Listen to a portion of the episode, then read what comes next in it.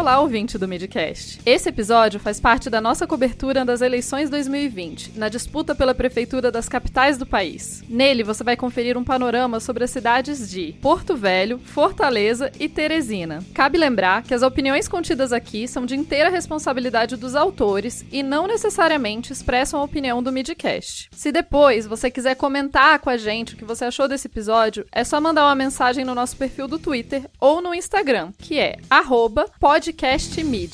Agora, bora ouvir. Olá! Nós somos As Cunhãs, podcast de política do Ceará, além de outras cositas más. Eu sou Camila Fernandes e estou acompanhada de mais duas cunhãs jornalistas. A Ebele Rebouças. Oi, Ebele. Oi, Camila. Queria só aproveitar e parabenizar a galera do Midcast que está fazendo esse panorama né, de todas as capitais. Parabéns e a gente está super feliz de estar tá aqui. E também temos aqui a Inês Aparecida. Oi, Inês. Oi, parabéns de novo, Midcast. Foi muito legal dar esse panorama do Brasil todo, que tem gente que não sabe que existe o resto do Brasil. Pois é, nós fomos convidadas pelo Midcast para comentar a disputa política em Fortaleza. Mas antes, só para situar algumas coisas, né, vamos comentar um pouquinho sobre Fortaleza e sobre o Ceará especificamente. Fortaleza é capital do Ceará, que é terra de algumas das figuras políticas mais relevantes do país. Vamos citar algumas: Ciro Gomes, Tasso Gereissati, Maria Luísa Fontinelli, que para quem não conhece foi a primeira mulher eleita prefeita em capitais do país, Castelo Branco, primeiro ditador militar. Epa, né? Sim. né? para, para por aí esquece. Isso aí é história para esquecer, mas é história, né? É história, é. é. Pois é, deixa Vai. o pobre lá né, né, onde ele tá. No mausoléu. Com 2 milhões e meio de habitantes, Fortaleza vive uma disputa municipal bem agitada e indefinida. A disputa tem 11 candidatos, mas o bicho está pegando mesmo entre três candidatos o capitão Wagner, deputado federal pelo PROS, que é o candidato apoiado pelo presidente Jair Bolsonaro, o Sarto Nogueira, deputado estadual pelo PDT, que é apoiado pelo grupo do Ciro Gomes, e a ex-prefeita Luiziane Lins, que é do PT, foi prefeita durante oito anos e está aí na disputa novamente. Temos, portanto, uma disputa entre bolsonarismo, o grupo dos Ferreira Gomes que é muito forte aqui no Ceará, e o PT de Lula, que é considerado pelas pesquisas um dos cabos eleitorais mais influentes aqui no Ceará. Então a gente vai começar comentando um pouquinho o perfil desses três candidatos que estão aí disputando as duas vagas de quem vai para o segundo turno, porque inevitavelmente Fortaleza vai ter segundo turno. Quem pode começar falando do Capitão Wagner? Capitão Wagner do PROS é um policial militar, ele despontou como liderança política lá em 2011, 2012 durante uma paralisação histórica, um motim né, da Polícia Militar do Ceará, durante o então governo Cid Gomes, Cid Gomes, irmão de Ciro Gomes. E aí foi por ali, 2011, 2012, que o capitão Wagner começou a se tornar uma voz muito importante de oposição aos Ferreira Gomes aqui no estado. Né? O Cid e o Ciro Gomes querem ver o diabo, mas não querem ver capitão Wagner. E aí o Wagner foi eleito primeiro vereador, depois se tornou deputado estadual e, em seguida, deputado federal, cargo que ocupa hoje. Ele é apoiado por nomes do bolsonarismo cearense, né? E há algumas semanas, alguns dias, o próprio Bolsonaro disse categoricamente, mostrou até foto, é, que o candidato dele em Fortaleza é o capitão Wagner. O problema é que o Bolsonaro aqui em Fortaleza mais atrapalha do que ajuda na hora de transferir voto. Então, o capitão espertamente aposta num discurso ambíguo, né, da dubiedade. Ele não cola diretamente a imagem dele ao Bolsonaro, mas também não dispensa o apoio do presidente. Uma coisa curiosa é que por duas vezes até agora o Bolsonaro já disse que o candidato dele em Fortaleza é o capitão Wagner e ninguém vê isso nas redes sociais do capitão. Ele não não diz para ninguém, não dá muita audiência pública a esse, a esse apoio do Bolsonaro, não. Então, esse é um dos candidatos mais competitivos até agora, Capitão Wagner do PROS. É, é bom dizer que o capitão Wagner quer tanto se descolar do Bolsonaro que quando ele se refere ao governo, ele só chama assim, é bom o apoio do governo federal, ele não diz nem o nome do Bolsonaro, já reparou, né? Ele não diz Isso. o nome. Não diz. É sempre de forma genérica e colocando como positivo um possível apoio aí do governo federal, como disse a Inês. Aí, vamos para o segundo nome que está aí disputando a liderança dessa eleição, que é o deputado estadual Sarto Nogueira, que é do PDT. PDT, que é o grupo hoje da família Ferreira Gomes, do Ciro Gomes, do Cid Gomes e de todos os aliados dos Ferreira Gomes aqui. O Sarto é uma figura que tem uma tradição política longa no Ceará. Ele é presidente da Assembleia Legislativa do Ceará e agora virou candidato a prefeito de Fortaleza. Ele também é o candidato apoiado pelo atual prefeito de Fortaleza, Roberto Cláudio, que é uma figura bastante popular, é, tem uma aprovação alta na cidade. Um detalhe: ele também é ligado ao governador do Ceará, que é o Camilo Santana, que é do PT. Então a coisa confunde, aí começa a ficar meio confusa, PT, PDT, enfim, é isso mesmo, tá?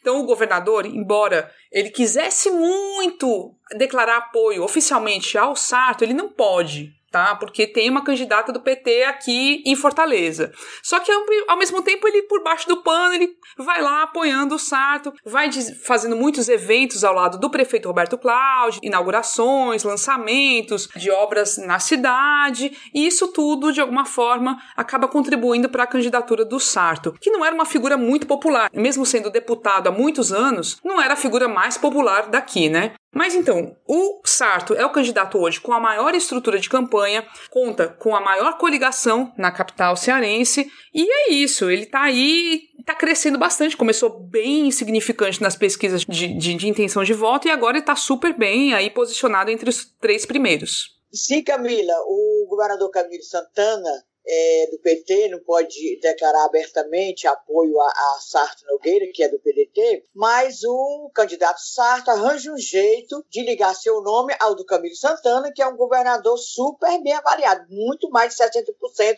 de aprovação no Estado. Então ele fica dizendo: quando eu for prefeito, já combinei com o Camilo, faço uma casa e ele faz outra, já combinei com o Camilo isso. Quer dizer, ele liga porque sabe pelas pesquisas que Camilo é um grande cabo eleitoral. Camilo não fala, mas ele fala bicho é esperto, né? É espertíssimo, sabe que isso leva, dá, dá muito voto, né? Então. E, e, sabe qual é, a outra, qual é a outra esperteza dele? Às vezes ele usa umas fotos com o Camilo, aí desfoca só um pouquinho assim a cara dele, sabe? Porque não pode usar a imagem, né? Mas todo mundo vê que é o Camilo. Bota só um desfocadozinho, mó paia, e tá lá. Mas o povo começa a associar. Uhum. Camilo é querido. É querido. Luiziane Lins, do PT, que oficialmente deveria ser a candidata de Camilo, mas a gente sabe que não é.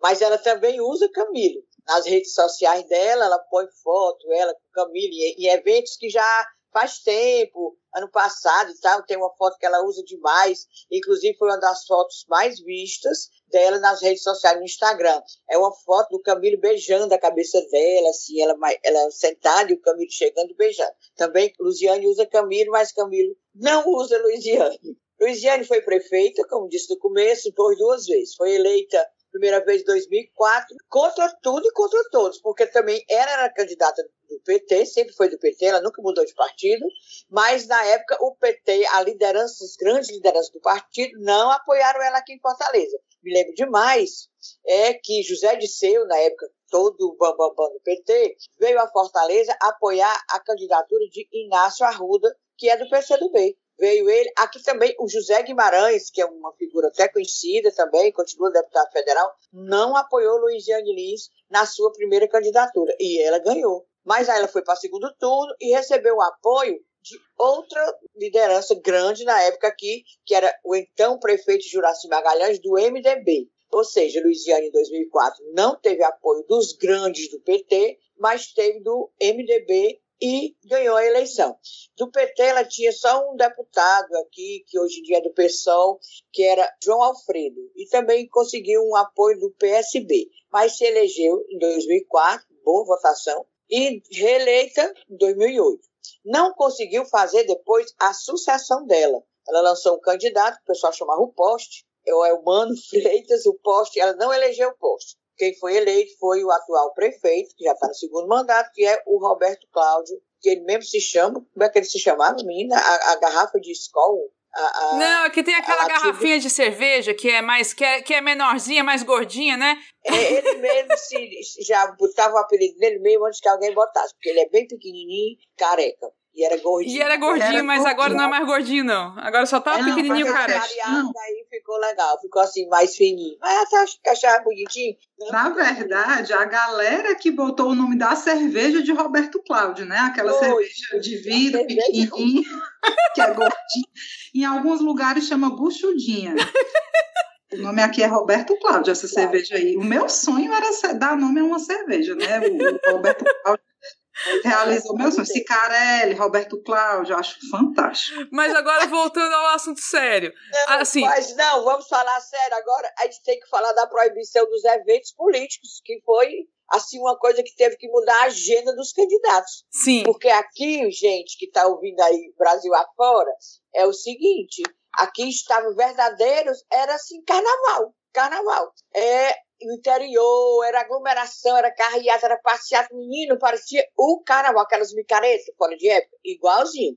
Aí a Justiça Eleitoral veio e, crau, cortou o barato dos candidatos. Inclusive, ele estava aumentando o número aqui, não, não por isso, possivelmente, só por isso, de casos de Covid. Inclusive, o candidato Sarto Nogueira, esse candidato que está disputando o segundo turno, ele passou 14 dias acamado com Covid. Veio, veio se levantar semana passada para cá. O negócio é sério. Aí, proibição de eventos políticos. Então, os nossos candidatos estão fazendo eventos muito pela internet, participando de coisas assim, pequenas, de reunião política, nada mais de, de arrumação na rua. Antes tarde do que nunca, né? Mas a gente está tendo, então, resultados de pesquisas que mostram uma situação bem definida em Fortaleza, né? Então eu vou só dar os números gerais, assim, a gente teve duas pesquisas muito recentes. A última do Datafolha foi publicada dia 5 e saiu um, cenário com o Capitão Wagner, que é o candidato do Bolsonaro, com 29, Sarto, que é o candidato do Ciro Gomes, com 26 e Luiziane Lins, que é a candidata do PT, com 18. Então, esses três aí com um cenário então mais perto de chegarem ao segundo turno, Capitão Wagner e Sarto, digamos assim. Só que o Ibope poucos dias antes, saiu com números assim que davam, davam um empate triplo. O Sarto com 29%, o Capitão Wagner com 27% e a Luiziane Lins com 24%. Então a gente não sabe quem é que vai para o segundo turno. Tá uma confusão imensa. Como é que a gente interpreta isso, meu povo? Pelo amor de Deus. Eu acho que, assim, os, no mínimo, os institutos estão pegando realidades diferentes. Parece que são fortalezas paralelas, né? O que, que, a gente pode pensar disso? Ninguém conhece a amostra. A gente podia dizer assim, ah, é, tá, é, tá, os números são diferentes, as, os percentuais diferentes, porque por causa das amostras. A gente não sabe onde é que pegaram essas amostras. Eu acredito que tenha sido em, em, em todos os, o, é, as regionais aqui de Fortaleza. Eu não sei, ninguém sabe, mas eu também me admiro dessa diferença muito grande, principalmente com relação a Luiziane. Eu acho isso muito estranho, mas a pesquisa Ibope, ela dava a Luiziane num patamar muito positivo para ela, né? No páreo para ir para o segundo turno, inclusive de repente com o Sarto, que é o que a centro-esquerda, a esquerda daqui, acaba torcendo que aconteça, né? Porque não querem ver o candidato bolsonarista no segundo turno. A Ibope estava dando esse cenário de Sarto e Luiziane como uma possibilidade bem real. E aí, poucos dias, dois dias depois, vem a data folha e pelo contrário, mostra a Luiziane com alguns bons pontos atrás do Sarto e um, um, cenário mais polarizado entre Capitão Wagner e Sarto mesmo, que é o que alguns analistas políticos estavam colocando como mais provável, né? Porque o Sarto tem muita estrutura de campanha, tem os principais apoios, tem a maior coligação e tudo mais, e o Capitão Wagner vem com uma liderança consolidada ali em primeira posição há um bom tempo. Agora, tem uma coisa que chegaram a comentar, acho que vale a pena investigar, e, e, ver direitinho se tem influência, a pesquisa Ibope, que foi a que saiu primeiro, ela saiu assim muito perto do feriado, né, do feriadão de 2 de novembro, que foi o dia de finados. E aí, será que a questão da, da, da, pesquisa de campo ali, muito próximo do feriado, gente viajando e tudo mais, pode ter influência? Agora, de todo modo, é muito, é realmente muito estranho essa divergência, principalmente para a Luiziane Lins.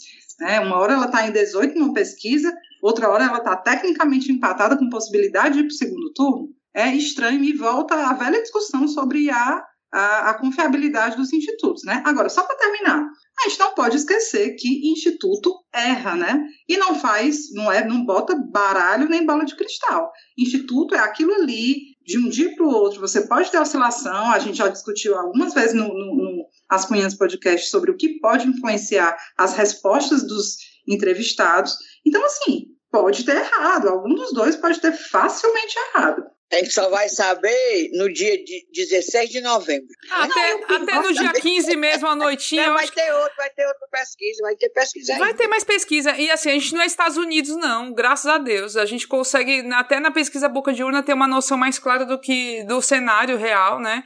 Assim, a, apuração é até rápida. Na noite do dia 15 de novembro, se tudo der certo, estamos com os resultados, né? Não, Camila, e outra coisa, a gente tem que ter cuidado, né? Assim, alguns analistas têm falado, quando viram essa divergência, alguns analistas colocaram o seguinte: meu povo, não dá para achar que esse aqui é, é a realidade que vai ter no dia 15 de novembro a realidade de agora, as coisas mudam, cada dia é, uma, é um fato novo, é escândalo. Aqui a gente teve recentemente, para quem não acompanha a política aqui do Ceará, a gente teve Fortaleza como um dos alvos de uma operação da Polícia Federal, investigando as construções de hospitais de campanha, uma coisa que afeta diretamente a candidatura do Sarto, né, que é ligada ao atual prefeito. Então, assim, todo dia tem uma coisa nova, e aí você muda o cenário e muda a percepção das pessoas. A galera agora que está decidindo em quem vai votar. Então, assim, não é o resultado da urna, é o resultado de agora, e pode mudar, e muito provavelmente vai mudar. Bora ver. Agora, eu acho o seguinte também: todo mundo sabe que aqui Bolsonaro é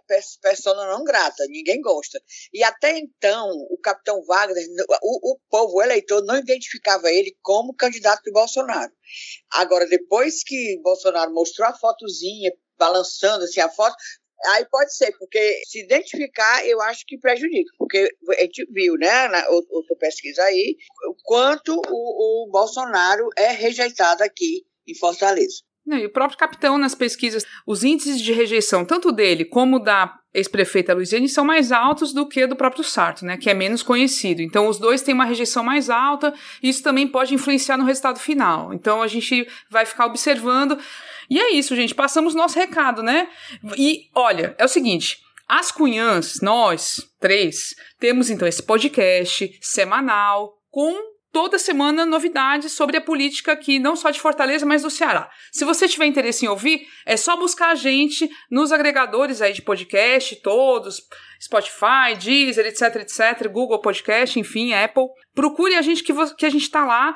A gente também tá no Instagram e no Twitter, As Cunhãs Podcast. Então acompanha a gente que você fica por dentro da política no Ceará, tá bem? Vocês vão gostar, garanto, viu? Garanto. garanto Valeu, galera. E só para dizer que, a, que uma das coisas mais divertidas e legais de ouvir o Midcast é ver os diferentes sotaques, né? É bom demais. Não é? É bom demais. Valeu, galera. Um abraço. Um abração. Tchau.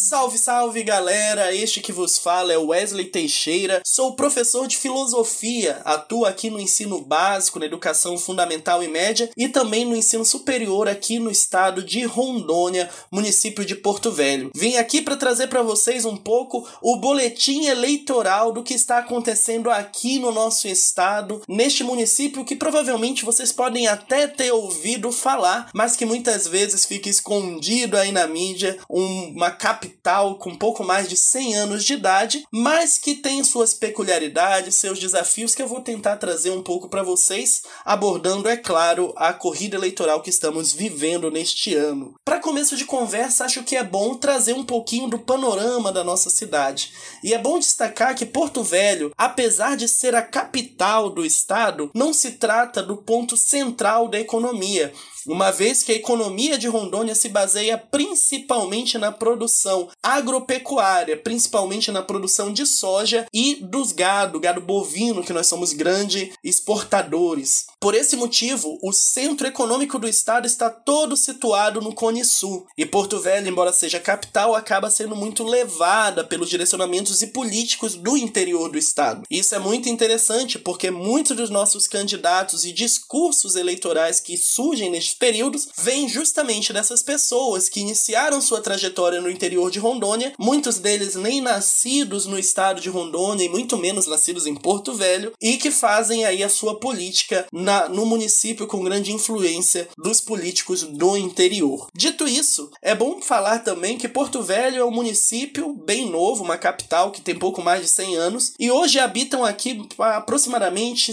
500 mil pessoas, segundo o IBGE. O município trabalha com 32,4% da população empregada e temos aí algumas dificuldades que são comuns às cidades, a, a capitais, como o alto índice de desemprego, a, a taxa de analfabetismo que continua muito grande, embora em questões educacionais, no último ano o município ele teve um, um aumento da taxa do, IBE, do IDEB no ano de 2017, que essa, esse índice chegou a 5,3 do primeiro ao quinto ano do ensino fundamental, algo que está sendo bastante utilizado pelo atual prefeito, que é candidato à reeleição para afirmar aí o êxito do seu projeto. Feito essa pequena introdução para entender como Porto Velho é de fato muito influenciada pelo interior do estado e como a política do estado muitas vezes centra sua ação no interior, é interessante destacar outros três pontos antes de entrarmos no atual prefeito e candidato à reeleição, Hildon Chaves. Porto Velho possui algumas realidades distintas dentro da perspectiva urbana e rural. Nós temos uma grande parcela do município que pertencem às regiões chamadas comunidades ribeirinhas, que vivem basicamente do extrativismo e da pesca em suas comunidades, além de uma grande atividade turística, porém não muito difundida, que acontece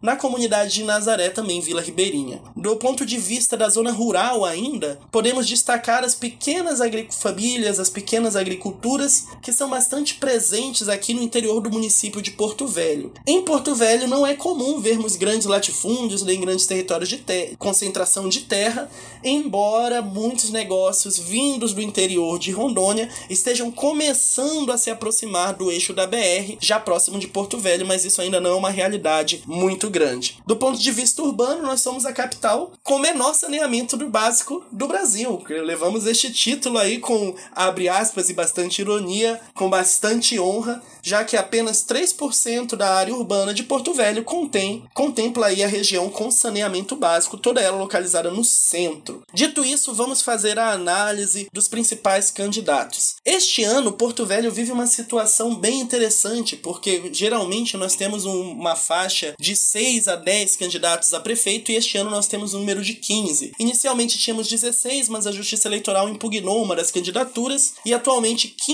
candidatos concorrem ao cargo do Poder Executivo. Irei falar brevemente dos quatro primeiros que estão apontando nas pesquisas e depois eu vou mencionar brevemente algumas características dos demais candidatos. Inicialmente falarei do candidato à reeleição atual prefeito Hildon Chaves, candidato do PSDB, candidato à reeleição e possui uma grande influência do sul do estado com grande apoio do, do agronegócio e dessa política mais conservadora e anti-esquerda. Isso é bom pontuar porque Rondônia foi um dos estados que teve maior eleição ao atual presidente. Então aqui há muito esse discurso de que se está sendo apoiado pelo Bolsonaro, que está sendo apoiado pelo governo federal. E esse é um dos discursos que Hildon Chaves carrega na sua gestão. A gestão do PT, que antecipou em 2012, depois foi sucedida pelo PSDB, sofreu duras críticas e até hoje tem sofrido duras críticas por parte dos governos que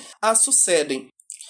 Por este motivo, o discurso da maioria dos candidatos é tentar se desvencilhar de qualquer influência, de qualquer relação com a esquerda, o que tem balanceado muito a nossa eleição. O nosso candidato à reeleição, o, pre o prefeito Hildon Chaves, é um ex-promotor de justiça, advindo aí do, do Paraná, ele não é nativo de Porto Velho, isso é uma característica de quase todos os nossos candidatos, filiado ao PSDB e ele atuou principalmente a organização da saúde. No início do seu mandato, o prefeito ele tentou utilizar uma, uma estratégia de marketing nas páginas do Facebook e redes sociais, fazendo lives de sua atuação, indo nas UPAs, indo acompanhar obras, mas isso durou apenas o primeiro ano de mandato. Depois disso, o que podemos comentar da gestão Hildon Chaves? Ele investiu basicamente na expansão da iluminação do município, algo que era bastante precário há alguns anos atrás, embora tenha ficado um pouco desassistido os distritos e as comunidades interioranas. Agora, no final da sua, do seu mandato, o prefeito começou a investir no asfaltamento das vias urbanas de Porto Velho, o que tem sido utilizado muito em suas campanhas como um diferencial. Embora o Porto Velho tenha alcançado um índice maior no IDEB do ensino fundamental 1 e educação infantil, é bom destacar que o prefeito sofreu muitos problemas com muita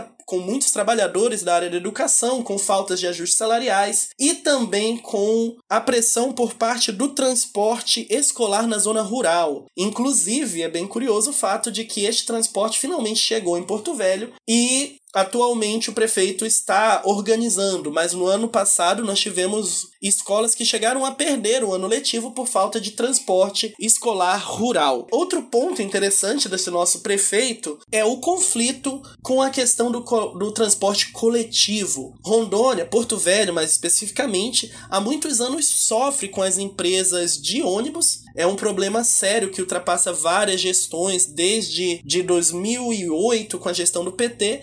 Também continuaram na última gestão do prefeito Mauro Nazif e atualmente o Hildon Chaves estava enfrentando também este mesmo desafio, conseguindo agora no início do ano implantar uma nova, uma nova concessão, conseguiu uma nova licitação e temos um novo transporte coletivo que pelo menos de início tem agradado boa parte da população. Isso fez com que na pesquisa de Ibope divulgada em outubro, o nosso prefeito tenha sido avaliado por 26% da população como uma gestão boa, enquanto 42% é, avaliaram como regular. Pesquisa realizada pelo Ibope em outubro. 48% da população aprova a gestão Hildon Chaves, enquanto 45% desaprova. Esta perspectiva tem sido tem se refletido também na, nas pesquisas eleitorais, uma vez que o candidato à reeleição ele conta com 30 30% da intenção de, de votos em pesquisa divulgada pelo Ibope na semana passada. Então, este é o nosso candidato à reeleição, o nosso prefeito Hildon Chaves. O segundo candidato que eu vou fazer a análise aqui se chama Vinícius Miguel e vem pelo Partido Cidadania. O Partido Cidadania, nesta eleição, ele optou por não fazer coligação, então está fazendo uma candidatura solo, sem nenhuma coligação e apoio de outros partidos. O Vinícius Miguel, ele está recente na, na, na vida política, ele foi candidato a governador na última eleição, foi o mais votado para governador no município de Porto Velho, mas veio a perder quando surgiram, quando começaram a contar os votos do interior, o Vinícius Miguel perdeu a liderança. O Vinícius Miguel é professor, professor de direito com mestrado na área de administração pública e atua há muitos anos no, no, no ensino, inclusive tendo sido professor voluntário da Universidade Federal de Rondônia. A campanha do Vinícius Miguel tem se centrado na discussão de pontos estratégicos como saneamento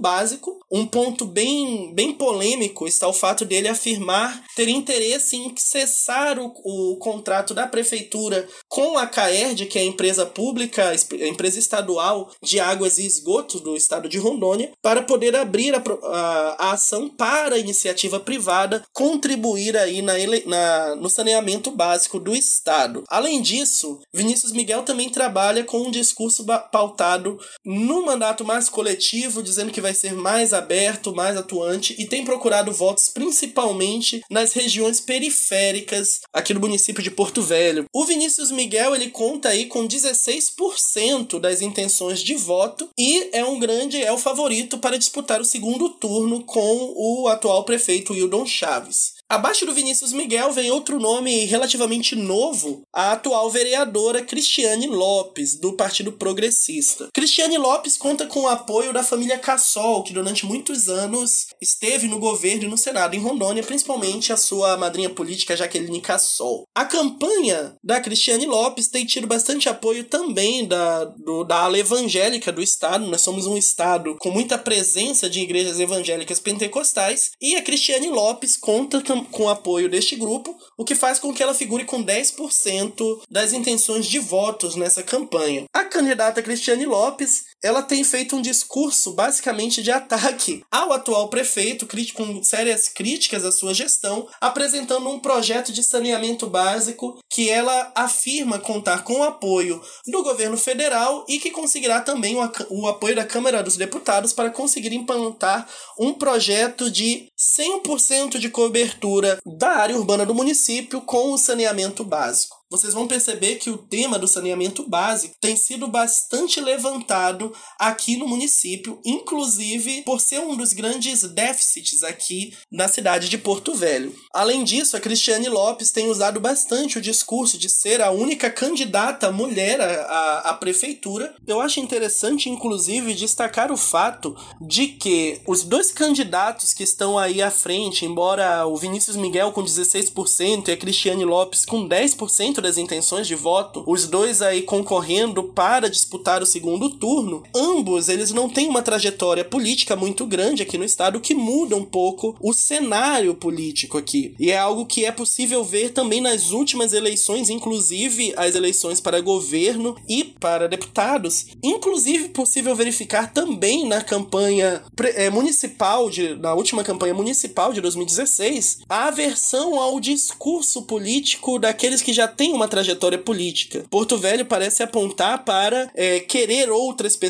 Tanto é que os grandes nomes que já disputaram esta mesma eleição e chegaram próximos de ser eleito, inclusive o candidato Lindomar Garçom dos, do Republicanos, que já chegou aí para segundo turno em duas eleições municipais, estes candidatos não têm sido bem recebidos nas últimas campanhas. Embora seja possível vê-los, o que parece é o desejo de colocar gente nova, pessoas que ainda não ocuparam estes cargos para disputar o certame. Abaixo da Cristiane Lopes está o doutor Breno Mendes, candidato do Avante, o candidato que se auto-intitula o fiscal do povo. O candidato Breno Mendes não era um nome muito conhecido aqui no, no município, ele apenas começou a se destacar há alguns anos atrás, quando iniciou nas redes sociais uma, uma campanha de fiscalização do serviço público e de acompanhamento e de críticas ao Poder Executivo, principalmente. Esse discurso de fiscal do povo tem sido a sua principal bandeira bandeira da campanha. É interessante até verificar a semelhança da campanha eleitoral feita pelo Dr. Breno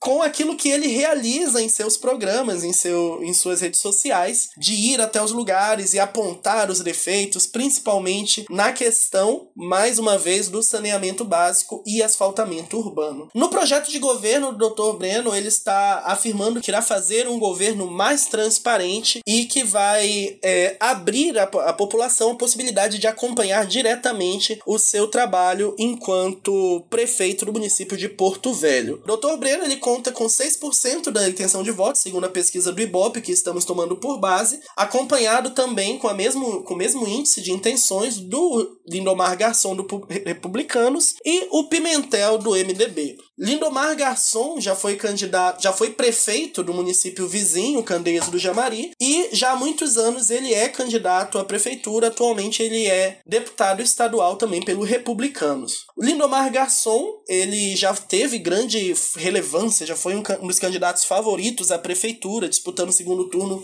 em várias, em várias disputas eleitorais, mas dessa vez ele aparece um tanto quanto mais apagado na corrida eleitoral aqui. Igualmente podemos falar de Pimentel. Pimentel foi secretário da Saúde no município e depois foi secretário da Saúde em toda a gestão do governo do Confúcio Moura, e ele é reconhecido pelo excelente trabalho que realizou junto à, à saúde do município do estado. Contudo, muitas críticas ao Pimentel devido à dificuldade com a qual ele lidou com muitos adversários e a maneira grosseira como ele se comunicava com muitos adversários políticos. Fora estes, vou mencionar rapidamente os demais candidatos, porque temos muitos nomes novos, alguns que nunca participaram de nenhum certame. Temos o coronel Ronaldo Flores, do Solidariedade, Ramon Cujuí, que é o candidato do PT, Sargento Eider, do, P, do PSL, Leonel Bertolin, do PTB, Samuel Costa, do PCdoB, o Pimenta de Rondônia, o candidato do PSOL, Edivaldo Soares, do PSC e o Genesi Gonçalves, do PSTU. A campanha eleitoral de Rondônia neste ano ela tem sido um pouco mais discreta quando comparada com as campanhas de outros anos, de anos anteriores, uma vez que o impacto da Covid foi bastante sentido aqui no município. Recentemente as atividades retornaram, mas ainda assim o movimento na cidade, nas ruas ainda é um tanto quanto baixo, o comércio está voltando de maneira muito tímida, apenas as atividades de bares e boates que voltaram no momento que foi liberado já retornaram com grande intensidade. Mas as campanhas têm sido bastante discretas, evitado grandes aglomerações e têm se baseado principalmente nas redes sociais. Essa é uma característica bem interessante desta campanha que estamos vivendo este ano, uma vez que foram apenas dois debates realizados pelas TVs aqui do, do município, e uma faculdade tentou realizar também um debate online transmitido por redes sociais, mas nem todos os candidatos a prefeito acabaram aceitando o convite para este debate. Os candidatos todos têm centrado ataques à figura do prefeito atual, que é quem está à frente das pesquisas de intenção de voto, e as campanhas têm se, se, se focado em discussões acerca do saneamento básico e principalmente do asfaltamento urbano. Pode parecer meio simplório que essas eleições elas estejam centrando as discussões nestes pontos, mas são situações bastante antigas no município de Porto Velho. E outro destaque interessante é que quase não se vê nos discursos das campanhas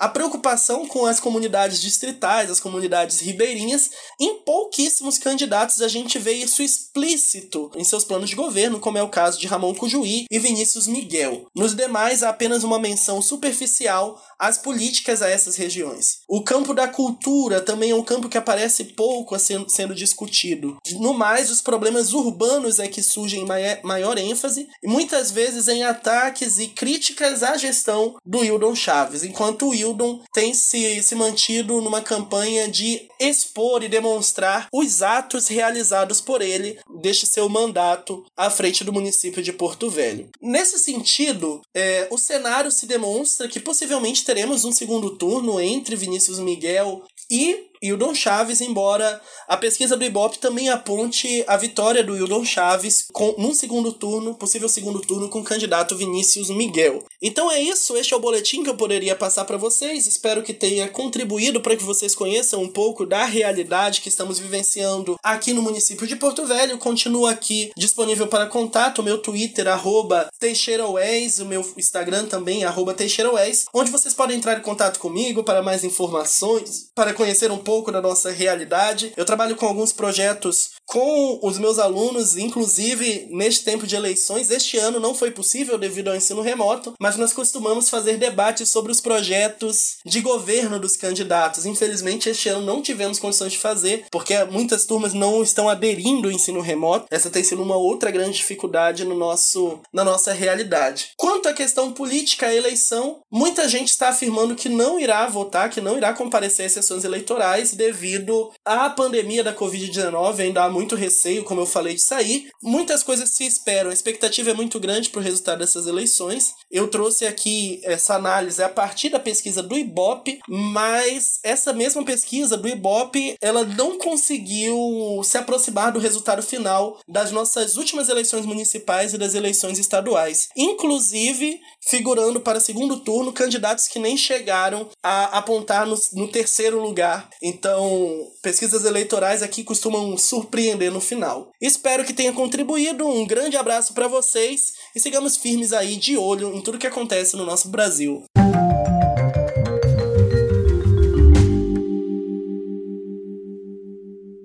Eu sou Paula Sampaio, sou estudante de jornalismo da Universidade Estadual do Piauí, pesquiso fake news e checagem de informações em contexto de eleições e também sou repórter de política do portal 86. O 86 é um portal que cobre acontecimentos em Teresina e no Piauí através de multiplataformas. Temos canal no YouTube, podcasts em diversas editorias, colunas de opinião e, claro, repórteres cobrindo o factual do que acontece na nossa Teresina e no Piauí. Eu fui convidada pelo Midcast para apresentar um panorama sobre as eleições municipais na capital piauiense. Inicialmente, para que a gente possa entender esse contexto, esse cenário das eleições em 2020 em Teresina, é importante nós relembrarmos o panorama das eleições em 2016, onde Teresina reelegeu em primeiro turno e pela quarta vez o candidato pelo PSDB Firmino Filho. O tucano na época escolheu o vice Luiz Júnior do PMDB e teve 51,14% dos votos válidos. Na época ele venceu o candidato que hoje disputa novamente a eleição,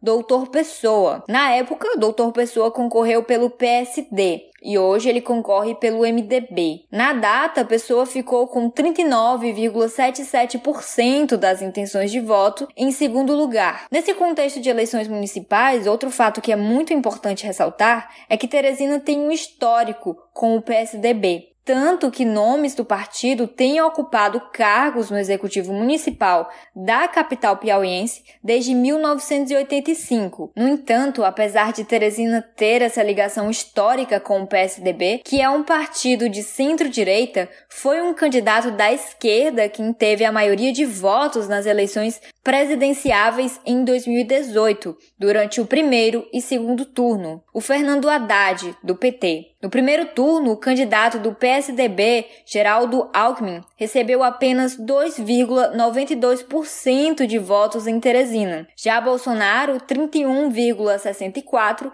e Haddad, 44,20%. No segundo turno, Haddad ganhou em todas as cinco zonas de Teresina, assim como nas demais cidades do Piauí em geral. No entanto, Bolsonaro teve uma votação competitiva nas zonas leste e centro de Teresina, que são regiões mais ricas da capital. E essa é uma questão interessante sobre a tendência ideológica na capital piauiense. Por que, a população de Teresina, que tem ajudado a eleger municipalmente um candidato ligado a um partido de direita, mais vota em maioria em um candidato de esquerda para presidente? Bem, primeiro, o PSDB é um partido de centro-direita. Isso é fato. Mas em Teresina, ele pode ser considerado mais como um partido quase de esquerda. Isso porque a sigla aqui em Teresina é bastante ligada a questões sociais e não apresenta um discurso conservador. Na verdade, é muito pelo contrário. Outro fato que também deve ser pontuado é que o Piauí é um estado onde a esquerda ainda é muito forte. É um estado comandado há quatro mandatos por um governador petista, Wellington Dias. Então, nesse contexto, o centro do Piauí acaba puxando mais para a esquerda e até mesmo alguns partidos ligados à direita.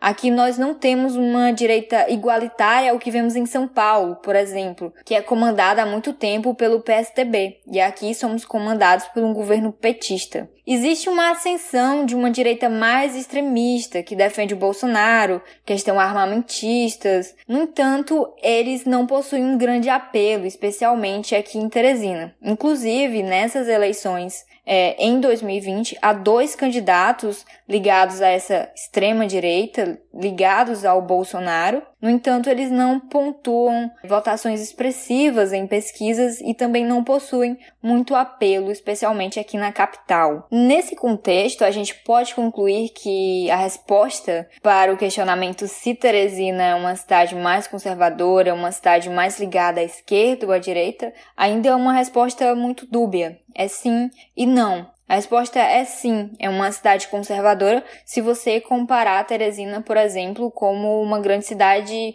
é uma cidade rica como São Paulo. No entanto, se você comparar Teresina com o restante do Piauí, que é composto ainda por cidades muito pobres, a resposta é não. Teresina é uma cidade em que nós temos o que chamamos de voto livre. No interior existem sim muitos votos que são amarrados, negociados. Em Teresina, o voto para prefeito ele termina sendo mais um voto de opinião. Sobre essa opinião, o perfil do, do eleitor em Teresina não é daquele que vai definir o seu voto pensando se candidato A ou B é ligado à direita ou à esquerda. Na corrida eleitoral, o teresinense espera que seu candidato responda questões como quantas creches serão construídas, é, quando aquela rua será reformada, as vagas em escolas vão aumentar, vão diminuir, E a passagem de ônibus vai ficar quanto? Quantos ônibus vão estar rodando na rua? Inclusive, essas são questões que têm sido muito debatidas pelos 13 candidatos à prefeitura de Teresina. E esse número, essa quantidade de candidatos é um fato muito importante a ser destacado. Isso porque é a primeira vez em que uma eleição municipal em Teresina tem tantos nomes concorrendo ao palácio da cidade. Neste pleito, não há nenhum candidato concorrendo à reeleição. No entanto, o PSDB, como de praxe, lançou seu candidato. É o Kleber Montezuma, da coligação O Povo Faz Acontecer. Além dele, como já mencionado, concorre o candidato do MDB, Doutor Pessoa, da coligação Para Cuidar da Nossa Gente. Outro candidato é o Fábio Abreu, do PL, da coligação A Mudança com a Força do Povo. Também temos o Fábio Novo, do PT, é, da coligação Muito Mais para Teresina. Em seguida, Fábio Sérvio, do PROS, que concorre em chapa pura. Major Diego, do Patriota, Gervásio Santos, do PSTU e Jesse Fonseca, do PSC, que também concorrem em chapa pura cada um a candidata Lourdes Melo, do PCO, que por inúmeras vezes, tanto no Piauí como em Teresina, tem concorrido em candidaturas majoritárias, está com a sua candidatura indeferida e segue com um recurso até o momento. Também temos a candidata Lucineide Barros, do PSOL, que concorre em chapa pura, Mário Rogério, do Cidadania, também em chapa pura, Pedro Laurentino, da Unidade Popular, que concorre na coligação pelo Poder Popular, e Simone Pereira, do PSD, que concorre em chapa pura. Dentre esses 13 nomes, quatro sempre figuram entre os primeiros colocados em pesquisas devidamente registradas junto à Justiça Eleitoral. São eles o candidato Doutor Pessoa, que já liderou as intenções de voto aqui em Teresina e já chegou a ser acompanhado e está sendo seguido pelo candidato Kleber Montezuma. Atualmente, o Doutor Pessoa é professor da Universidade Federal do Piauí, coordenador do curso de Urgências Médicas e Cirurgias da UFP e também é coordenador de monitores do curso de Urgências Médicas e Cirúrgicas da UFP. Ele já foi vereador em Teresina por três mandatos, já ocupou o cargo de deputado estadual e em 2016 disputou as eleições para prefeito, como eu já mencionei, e ficou em segundo lugar, já em 2018, ele candidatou-se ao governo do Piauí, concorrendo com o governador Wellington Dias, ficando novamente em segundo lugar. Doutor Pessoa é seguido pelo candidato da situação, Kleber Montezuma. Montezuma é economista, mestre em educação, doutor em políticas públicas e professor da Universidade Estadual do Piauí. Ele é ex-secretário de Educação e essa tem sido uma das principais bandeiras da campanha dele, uma vez que Teresina foi eleita pela segunda vez é, como a capital com a melhor educação, de acordo com a avaliação do IDEB. Em seguida, nós temos o candidato Fábio Abreu. Fábio Abreu é deputado federal e atuou como secretário de Segurança do Piauí por cinco anos durante a gestão do governador Wellington Dias. Ele também é capitão da reserva da Polícia Militar do Piauí. O quarto candidato é o Fábio Novo. Novo é o candidato oficialmente apoiado pelo governador Wellington Dias e está atualmente no terceiro mandato como deputado estadual do Piauí. Ele também foi secretário de Cultura da gestão do petista por duas vezes. E quando falo do candidato Fábio Novo e digo que ele é o candidato apoiado oficialmente pelo governador Wellington Dias, uso esse termo porque entre adversários é, nos bastidores existem comentários de que o governador supostamente estaria apoiando outros três candidatos além de Fábio Novo, que é do PT. Seriam eles o candidato Fábio Abreu, a candidata Simone Pereira e o próprio Doutor Pessoa. No entanto, são apenas comentários em bastidores que são veemente negados por cada um dos candidatos citados. Atualmente, os dois candidatos que têm sido nomeados, apontados como competitivos e com uma possibilidade de chegar ao segundo turno é o candidato Doutor Pessoa e Kleber Montezuma. Nessa reta final de campanha, os aliados de Doutor Pessoa utilizam a estratégia de intensificar a sua agenda de encontros com apoiadores e também da realização de críticas à gestão tucana, como por exemplo é, críticas a problemas de alagamentos que ocorrem na capital em decorrência da ausência de galerias em alguns locais. Essa questão de alagamentos voltou a ser um tema de discussão nas eleições, uma vez que recentemente houveram chuvas na cidade. Doutor Pessoa, que já é um idoso de 75 anos, alfabetizado aos 15 anos, apresenta algumas dificuldades em se comunicar é, em alguns aspectos e recentemente também tem utilizado a estratégia de não comparecer a alguns debates e entrevistas. O PSDB, por sua vez, utiliza esse fator como crítica ao candidato, além da sua falta de experiência em gestão. Outra estratégia utilizada pelo candidato do PSDB é comparar propostas e a performance em debates com o candidato doutor Pessoa. Apesar de se faltar pouco mais de uma semana para a consolidação do primeiro turno, ainda não se comenta com muita certeza nos bastidores quem será o próximo prefeito de Teresina. Até agora existem duas certezas a de que existirá um segundo turno em Teresina, possivelmente entre Dr. Pessoa e Kleber Montezuma, e a segunda certeza é que a eleição para prefeito em Teresina, bem como em outras cidades do Piauí, será decisiva para o pleito para governador do estado, que acontece em 2022 e deve é, ter como principais nomes na disputa um nome lançado pelo governador Wellington Dias e o candidato pelo Progressistas, o presidente nacional da sigla, o atual senador Ciro Nogueira, que inclusive é da base do candidato Kleber Montezuma.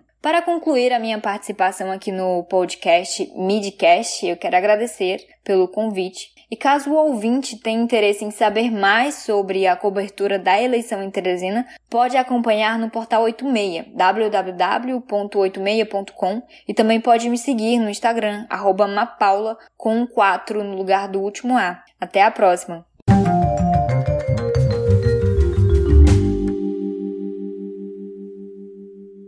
No Boletim de Porto Velho, foi referenciada a pesquisa divulgada pelo IBOP em 28 de outubro, que foi encomendada pela Rede Amazônica e ouviu 504 eleitores em Porto Velho entre os dias 26 e 28 de outubro. O levantamento tem nível de confiança de 95%, com margem de erro de 4 pontos percentuais para mais ou para menos. O número de identificação na Justiça Eleitoral é o RO 04876-2020. No Boletim de Fortaleza foram referenciadas as seguintes pesquisas. A pesquisa Ibope, divulgada em 3 de novembro, que foi encomendada pela TV Verde Mares e ouviu 805 eleitores em Fortaleza entre os dias 1 e 3 de novembro. O levantamento tem nível de confiança de 95%, com margem de erro de 3 pontos percentuais para mais ou para menos. O número de identificação na Justiça Eleitoral é o CE 08692-2020. Além disso, foi referenciada a pesquisa Datafolha, divulgada em 5 de novembro, que ouviu 868 eleitores em Fortaleza, entre os dias 4 e 5 de novembro. O levantamento tem nível de confiança de 95%, com margem de erro de 3 pontos percentuais para mais ou para menos. O número de identificação na Justiça Eleitoral é o CE 05742-2020.